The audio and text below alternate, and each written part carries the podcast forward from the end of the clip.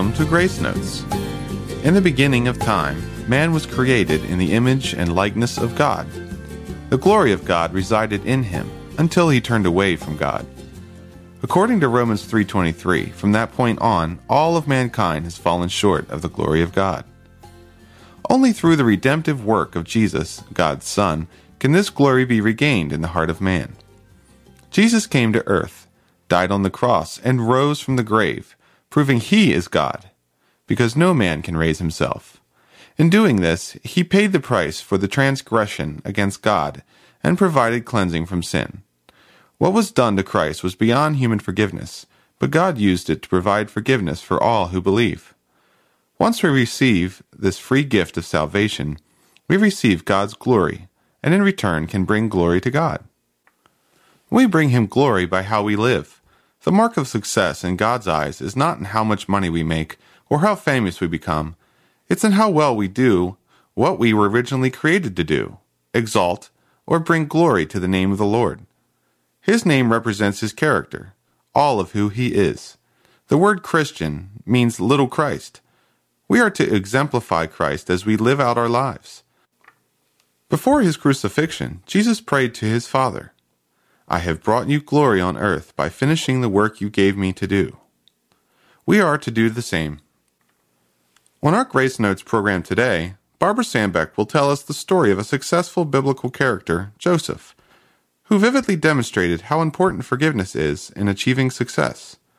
But before she does, let's join with her in worship and adoration of the Lord our God. We will glorify the King of Kings. We will glorify the Lamb. We will glorify the Lord of Lords, who is the great I am. Lord Jehovah reigns in majesty. We will bow before his throne. We will worship him in righteousness. We will worship him alone. He is Lord of heaven, Lord of earth. He is Lord of all who live. He is Lord above the universe. All praise to him we give. All praise to him we give.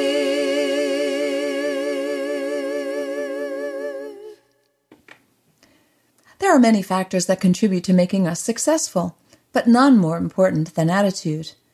Attitude will make or break us, especially our attitude toward forgiveness. An unwillingness to forgive is a stumbling block to successful living. This is because it affects us in all areas of life, spiritually, physically, and emotionally. On a spiritual level, harboring unforgiveness hinders an intimate relationship with God. God commands us to forgive. It's not an option. Colossians three thirteen says, "Bear with each other and forgive one another if any of you has a grievance against someone. Forgive as the Lord forgave you." And again in Ephesians four thirty-two, "Be kind and compassionate to one another, forgiving each other, just as in Christ God forgave you." When we withhold forgiveness, we are in direct violation of God's will for us, so we naturally pull away from God. That's not a good place to be. He cannot bless disobedience. On a physical level, the stress from reliving the offense in our mind can cause illnesses, which oftentimes doctors can't even pinpoint. Doctor Don Colbert says, "One of the secret causes of stress plaguing millions of people is unforgiveness. In fact, many health experts refer to it as deadly emotions." On an emotional level, we are not able to act and react properly toward others. We may lash out at the minutest of things without even realizing why we are doing it. The Bible explains this in Luke six forty-five b. It says, "The mouth speaks what the heart is full of." Let's look at an example. When we make stew, we start by cutting up some tasty ingredients, then add seasoning and simmer away until the liquid forms a gravy and the seasonings permeate the mixture. Boy, does it smell and taste great! Works for food, but when we stew over wrongs, adding up all the offenses, it permeates our mind and soul and turns us bitter. We will all be offended, hurt, overlooked, and or mistreated in our lifetime. Even by people we don't expect to treat us this way, friends, family, even fellow believers. How we handle this is key to our future success. I read again the story of Joseph in Genesis, starting at chapter thirty-seven, and I gleaned a different message from it this time. Oh yes, we all love the line where Joseph says to his brothers, "You meant this treatment for evil, but God used it for good." But this time it hit me that it is also an incredible story of forgiveness. While Joseph had every reason to harbor bad feelings toward a lot of people in his life, his brothers were jealous of him and wanted to kill him. But instead, they sold him as a slave to get rid of him. He could have stewed about this. He had lots of time to plot revenge, but instead, he was productive in his work as a slave. Listen to what happened as recorded in Genesis thirty-nine, two through six. It says, "The Lord was with Joseph, so that he prospered, and he lived in the house of his Egyptian master. When his master saw that the Lord was with him, and that the Lord gave him success in everything he did, Joseph found favor in his eyes and became his attendant. Potiphar put him in charge of his household, and he entrusted to his care everything he owned. From the time he put him in charge of his household and of all that he owned, the Lord blessed the household of the Egyptian because of Joseph. The blessing of the Lord was on everything Potiphar had, both in the house and in the field. So Potiphar left everything he had in Joseph's care.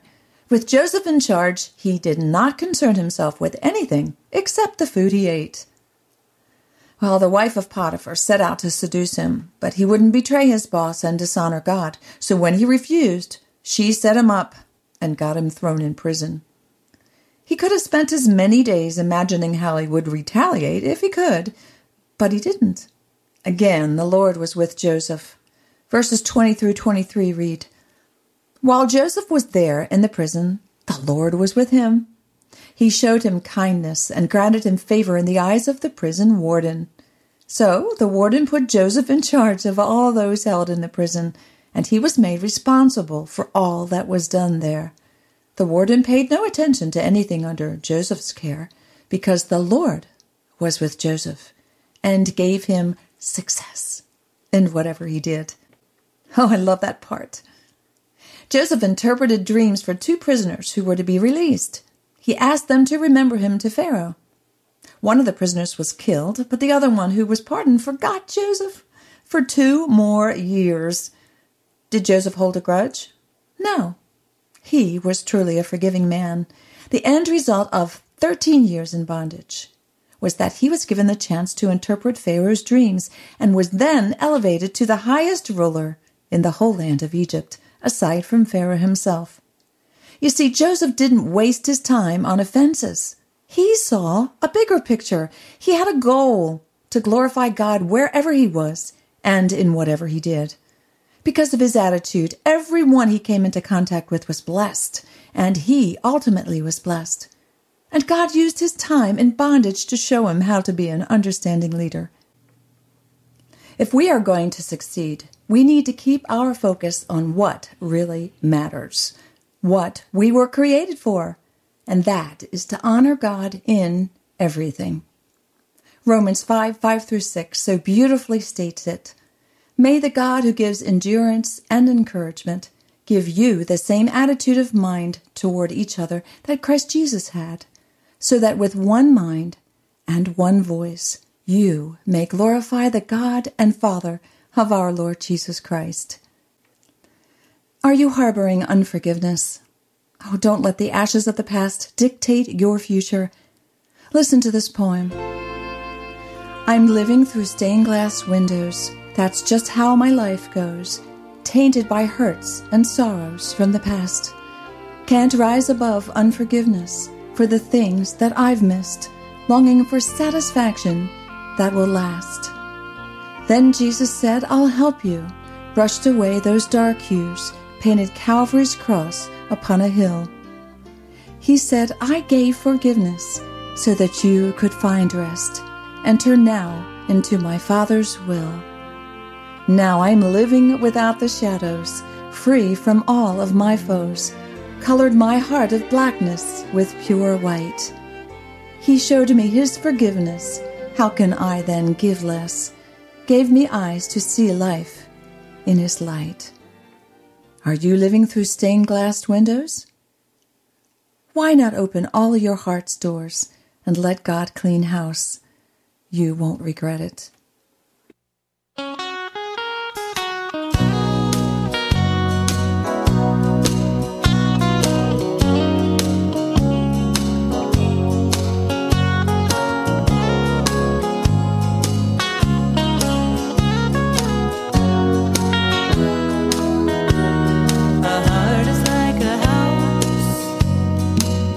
One day I let the Savior in.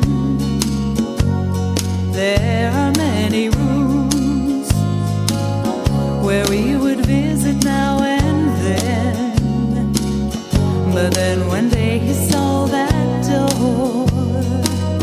I knew the day come too soon. I said, "Jesus, I'm not ready for us to visit in that room, 'cause that's the place in my heart where even I don't go. I have some things hidden there I don't want no one to know." But he handed me the key with tears of love on his face.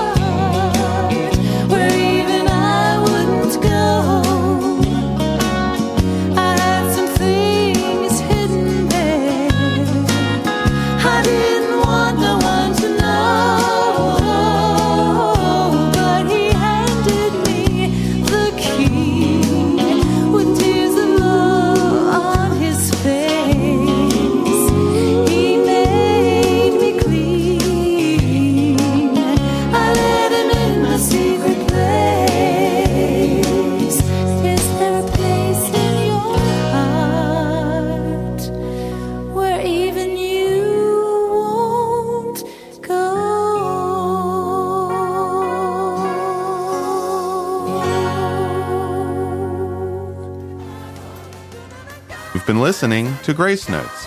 If this ministry has blessed you, contact us through our website at w w w dot grace notes radio dot com. Join us on our next program, and until then, let your grace notes be a song of praise.